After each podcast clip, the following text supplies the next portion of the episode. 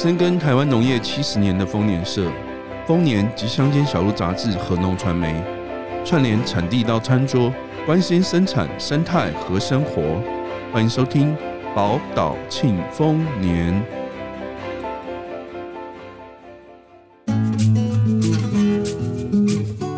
日常生活的小事都是值得关心关注的大事，带你穿梭台湾各角落，遇见在地食材。人文生态，我们是主持人 Katie 永恩一心，欢迎来到乡间小路编辑台。Hello，大家好，我是 Katie。今天永恩跟宜心因为有采访，所以没有办法一起来参与这一次 Podcast 的录音。期待下一次他们两个一起加入。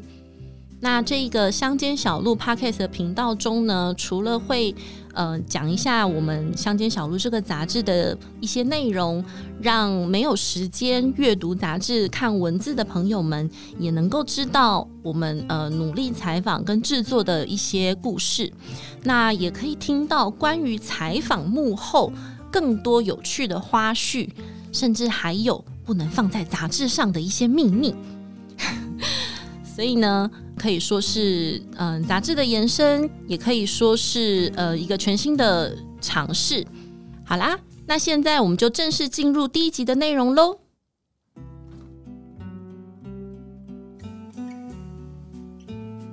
不知道大家对于杂货店有什么印象吗？因为现在其实买东西都很方便嘛，便利商店到处都是，然后还有很多的连锁卖场。那之前因为疫情的关系，所以网络购物呢，这种下单然后直接就送到家更方便。但是呢，我们在享受便利的同时，也失去了一点温暖的人情味，还有呃台湾不同地方的在地的特殊性。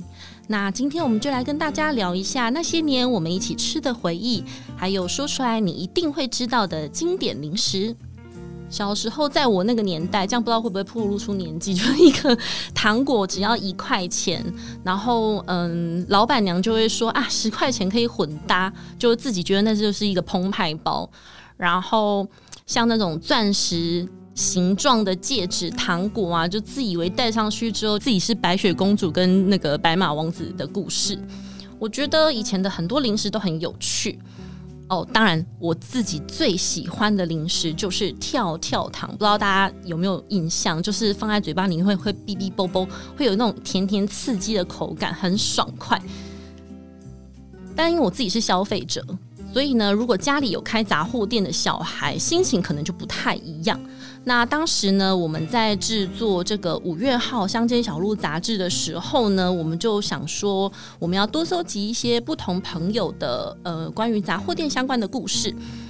我觉得台湾的网友们真的是就甘喜没，因为呢，那时候我们就厚颜无耻的上 Facebook 去开始找各式各样不同的陌生人，请他们分享有没有关于杂货店的故事。那当然，后来也收到了许许多多的朋友，像网友茶客二五一呢，他他们家就在淡水开杂货的零食贩售。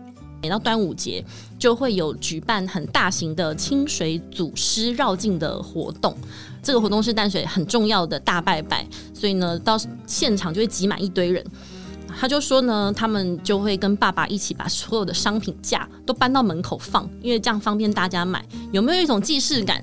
就是我们要去看一零一烟火跨年的时候，沿路上的。便利商店也都是会把东西摆出来，其实以前跟现在还是很像的。像另外一位网友王祥熙先生哦，他分享的年代就更久远，大概在呃一九五零到 一九九零这一大段时间。那他们家是开杂货店在呃桃园八德，当时三军大学那边，除了一般生活上的生活用品之外，也会贩卖一些呃市面上比较少见的昂贵的舶来品。那他就有跟我们分享，其实当杂货店的小开 没有大家想象中的那么舒爽，因为同学们放学之后都可以出去玩啊，那他不一样啊，他就得在家里帮忙，呃，算钱，而且你不觉得以前杂货店很强吗？就是货架上摆了满满的东西，然后都没有标价，你问他多少钱，他都知道，然后看起来很深很深，东西都不知道摆哪儿。但是你问他，他就会跟你说：“哦，第三个柜子后面的第四排之类的。”就他自己也说，他从小要背起这些东西，根本背不住。然后以前的年代呢，当然也不会有塑胶袋，或者是呃像现在的一大堆可以装的什么塑胶的容器，所以像以前就是在家里做小小的手工艺啊，就用牛皮纸粘成像袋子的形状，然后呃装豆类啊、米啊这一些的，然后放在秤上称称多少钱。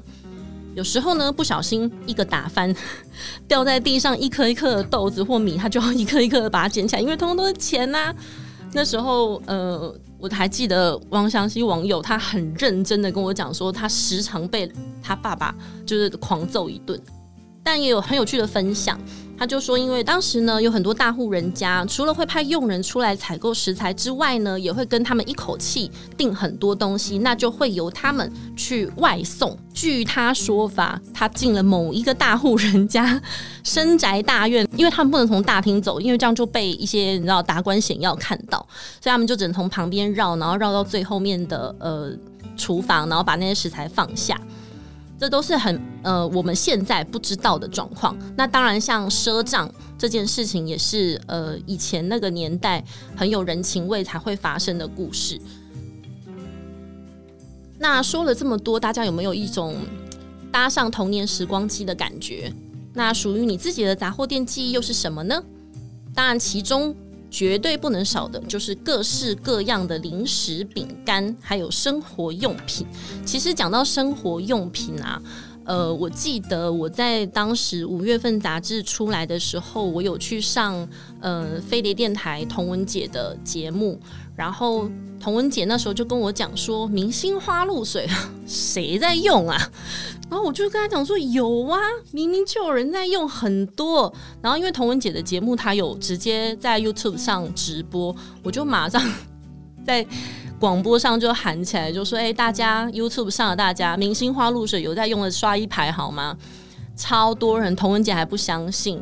其实现在还是有在卖啊，到嗯、便利商店，嗯、或者是全联等等的生活卖场，都还是有在贩售。那呃，明星花露水呢？以前是一九零七年发源于上海，这些精美的包装，还有呃浓郁的香味，当年还是嫁妆必备之物，就可以知道它有多么的受到大家的欢迎。那还有关于譬如说像是银利人丹，我想有一点点小小年纪的朋友们应该都有印象，就是白白一粒一粒，看起来很像仙丹，然后。会发亮那东西，我记得我小时候以为它是玩具，就把它撒满地，然后像弹珠一样在那边玩。对，一样是被我妈就是狂揍了一顿。然后另外还有像碰粉，呃，现在新竹还买得到。以前在嗯、化妆品还没有很兴盛的年代，它其实就很像是现在的呃固体状的蜜粉饼。除了生活用品之外，杂货店大家最多应该就是买糖果零食喽。糖果零食，我不知道大家最喜欢什么耶。我自己相当热爱弹珠汽水，但是我并不是很爱喝汽水，我只是想要把中间那一颗 弹珠 想尽办法的把它挖出来。嗯，还有一种叫做阿婆水的古早味饮料，不知道嗯台南的朋友们有没有听过？据说是一种黄色的液体，那因为现在也买不到了，所以呢，呃，关于味道也是众说纷纭啦。有些人说有种哈密瓜的味道，有些人说 有一种奇怪的味道。总之呢，如果有喝过阿婆水的朋友，就大概回想一下是什么样子。那小时候，嗯、像除了零食之外，也有玩具啊，像昂阿飘。这种大家这样子用手指头推来推去的，或者是抽抽乐、王子面等等，都会是嗯、杂货店会贩售的东西。那当然，呃，还有一个不可或缺的就是甘仔糖、金刚糖，应该很多五六年级生的朋友们都有共同的回忆。这个应该也算是杂货店非常热卖的商品之一吧。那我们当时候呢，有去采访了一间叫做中兴糖果厂，现在是由嗯、第三代的年轻老板就继承爷爷的事业。那他们从日据时代就开始了，大家其实应该知道，糖在日据时代是一个非常昂贵跟重要的呃原料之一。当时我就很认真的问说：“哎，为什么阿公可以学得到这一些做糖果的技巧？”那第三代他也直言不讳的跟我讲说：“哦，当时阿公就是在呃日本人开的制糖的店工作，然后他就很聪明，晚上呢半夜就会偷偷爬起来看那个原料的桶子，看看消耗了多少，然后记录下来。为什么要这样？因为看消耗多少就知道白天用了多少。”然后今天做了什么糖果，所以他大概就可以推测出哦，这一种糖果的配方大概是怎么样。那久而久之，其实他就自己研发出了一系列的产品，那也开了店，然后一直传承到第三代。其实，嗯，这第三代小老板其实很辛苦。你看那个干干仔糖，各种不同的颜色，每一种都是要分开来做。那他一天呢，可能就从早上一早。大概六七点就要进场做这一些，然后送送到每一个地方去之后呢，还要再继续回到工厂，再继续的每天日复一日的忙着。那你说我们吃的回忆，但他们能够撑多久？市场上的成本现实是很残酷的。那现在很多的杂货店依然还开着，但是承担的压力随着时间的更替，然后还有嗯、呃、大型卖场啊，或者是便利商店等等的崛起。还有现在消费者习惯的改变，以前人潮汹涌、门庭若市的杂货店，现在变成什么样子了呢？乡间小路当然是要带大家去走访各个不同的地方喽。嗯、我们先分享去苗栗通宵，其实那里曾经是呃有木雕产业啊、蔺草编织啊，嗯、还有呃像是。鹅鸭毛的棉被等等这一些的呃产品制造，其实在，嗯以前的年代是相当兴盛的一个地区。当然，现在这个小镇有一点点小小的沉寂啦。现在依然还在的就是名胜号杂货店，里面呢佛系老板娘，我们都这样称她，叫做张秀花阿嬷。其实我很喜欢她的一个人生哲学。他那时候跟我们讲说，色狼爱五情，就是做人要有情。所以他开杂货店不仅仅只是为了赚钱，他还跟周遭的邻居还有呃来购买的客人都成为好朋友。他那时候就有跟我们讲，我们去拍摄的时候，他拿出一整叠的千元钞票，我们想说，呃，现在是要 做什么？然后阿嬷就说。你看，这全部拢是假啦，一整叠全部都是假钞。然后我们就很惊讶，想说哈，收到这么多假钞，那那不是很亏钱吗？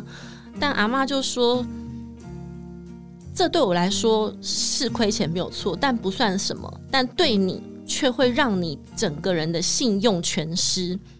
你不觉得就是从阿妈日常生活中的谈话中，就是一段相当良好的金玉良言吗？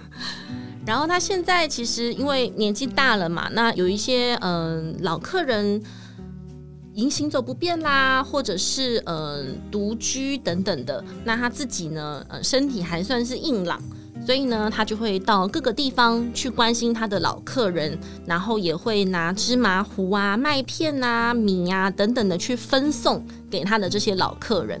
其实完全就是凭着一种情感，真觉得很感动啦。因为现在你说要做到这样子，根本不可能，赚钱都来不及了，哪还会要给你分送这些东西？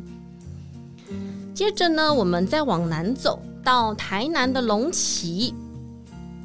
其实呢，台南的龙崎呢，在日治时代呢，是一条很有名的古街。那它也是嗯、往来关庙的重要道路。那想当然尔，在当时就会有非常非常多的呃商店林立。那嗯、呃，杂货店必然也是其中之一。那我们去采访的。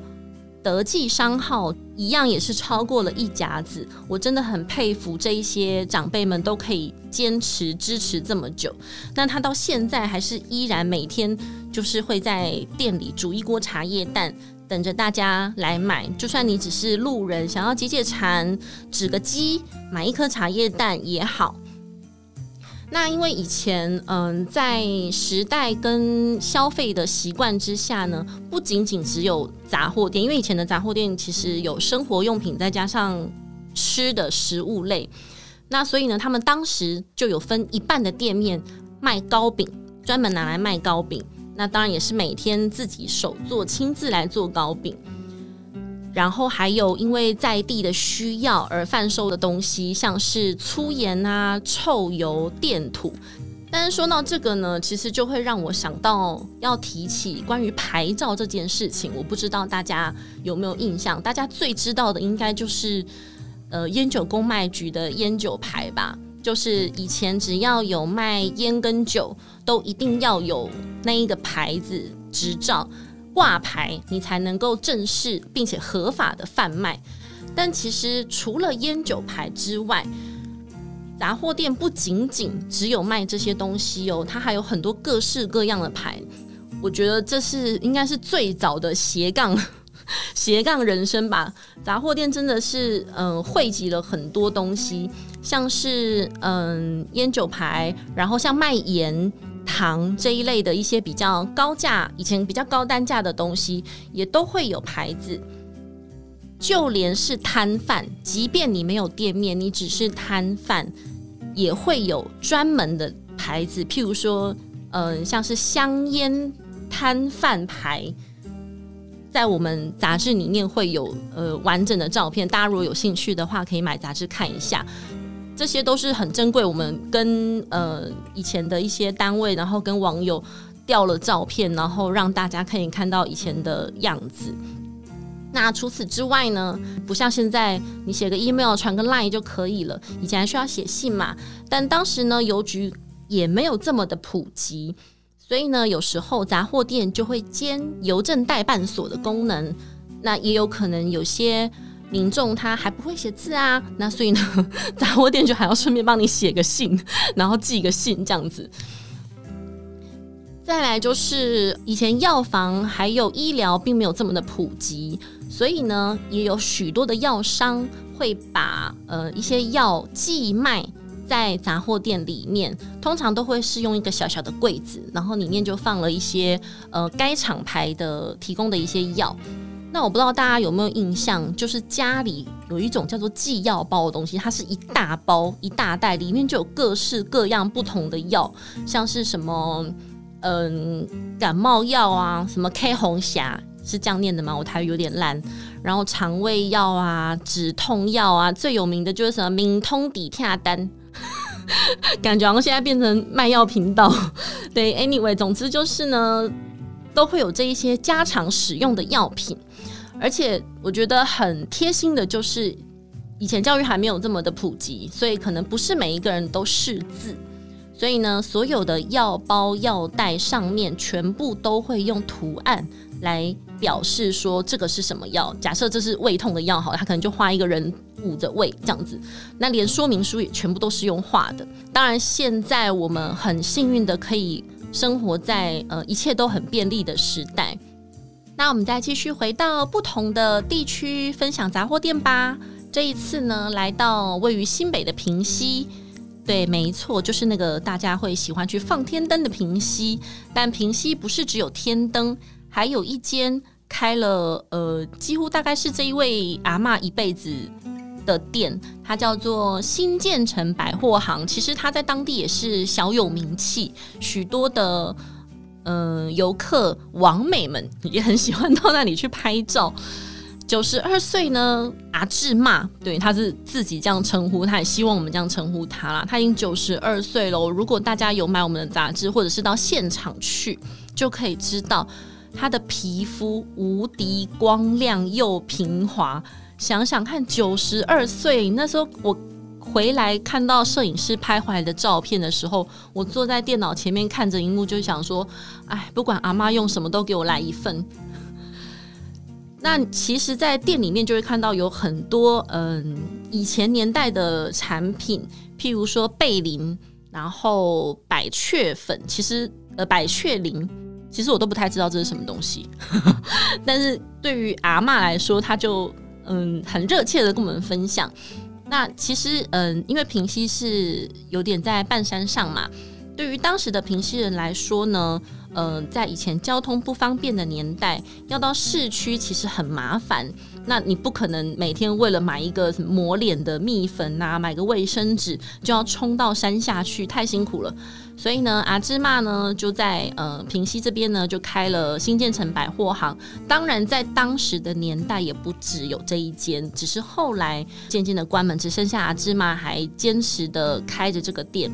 那他自己也有说，以前年代因为呃那边靠近基隆，就有很多的委托行、舶来品。可是舶来品在当时一定就是贵嘛，高级货。所以呢，阿芝麻很用心哦，他就会去寻找台湾制造的比较稍微平价一点的保养品，带到平溪上面去贩卖。我觉得这是呃相当有心并且有意思的事。那现在呢，他的孙子辈也积极的在做呃平息的活络地方的一些事物。那我们就可以期待平息的未来，除了放天灯之外，还能有更多其他的亮点。那除了这一些呃固定性的杂货店之外，还有移动式杂货店，大家我觉得很神奇？其实说穿了，就是小货卡上面放满了杂货店可能会贩卖的东西，例如生活用品、嗯、食材、食物等等之类的。那为什么需要这一些嗯、可以移动式的杂货店呢？其实最初是因为偏乡或者是山上。采购不方便的村民们，他们就像我刚刚说的，他们不可能为了买一把新鲜的葱，呃，买一条嗯、呃、新鲜的鱼，然后就从比如说阿里山冲到平地，开车大概三四个小时，疯了，没有人会这样。所以呢，我们这一次呢也找了呃吴明洲先生他开的菜车去采访，很辛苦，我们记者相当的辛苦，跟着他们。从凌晨两点，他们自家出发到嘉义市区去采购。当然，他们要跑不同的市场，才能把所有的货都补足。而且，他们现在还会接受赖的订单，你看多方便！现在有赖老板娘呢就会一边写订单，写说，呃，譬如说一个老客人，他可能今天要订十斤猪肉，特别多。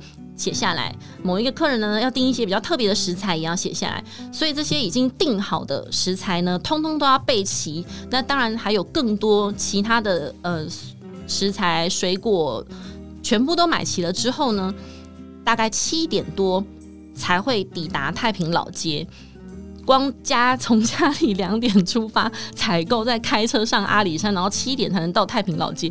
我光看到这个文字，我就觉得天哪，我好累。他怎么可以坚持这么久？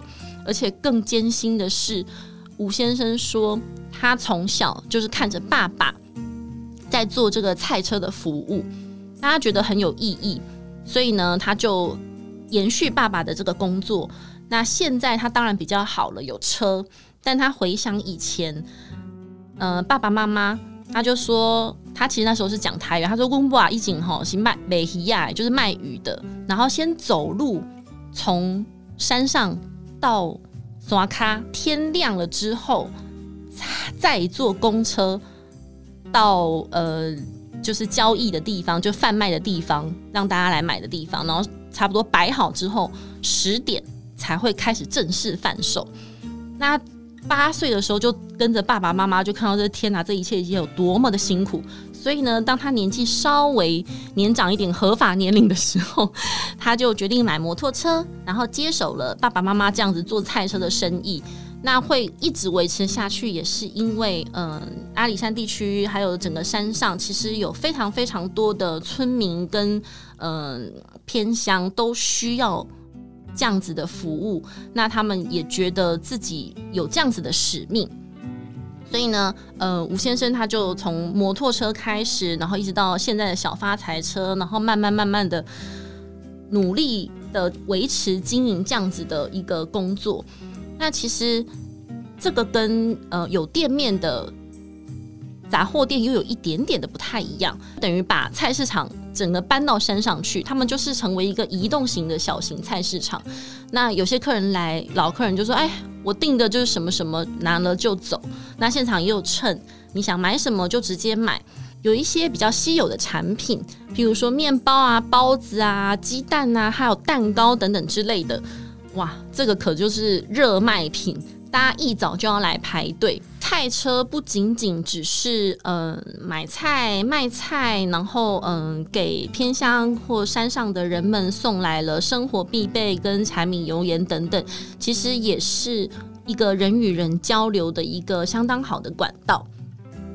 像现在观光景点地区呢，也有很多的复刻老杂货店，但它毕竟都是复刻嘛，可能是呃现在比较现代化的建筑去改造的。但如果那原本那个地方就是杂货店，应该会更有气氛哦。像是宜兰壮维的核心商行，它曾经就是一间相当有历史的杂货店，那也曾经是呃《翻滚吧，阿信》这个电影的拍摄场景，那也因此吸引了很多的影迷到现场去打卡拍照。那呃，它圆弧式的造型，然后两层楼也被大家戏称为是蛋糕屋。现在呢，经过壮围地区的呃老屋新生改造，还有整个区域的建设，现在呢已经变成是甜点店以及无包装商品店，赋予了杂货店更多不同的面貌，也延续了它的新生命。那我们今天讲的关于杂货店的故事呢，有温馨，有有趣的事情，也有感动人心的故事。刻在你心里的杂货店故事又是什么呢？走在街头，转进一个不知名的小巷，或许就会遇到那一个能勾起你记忆深处的杂货店哦。今天的分享就到这里喽，我们下次再见，拜拜。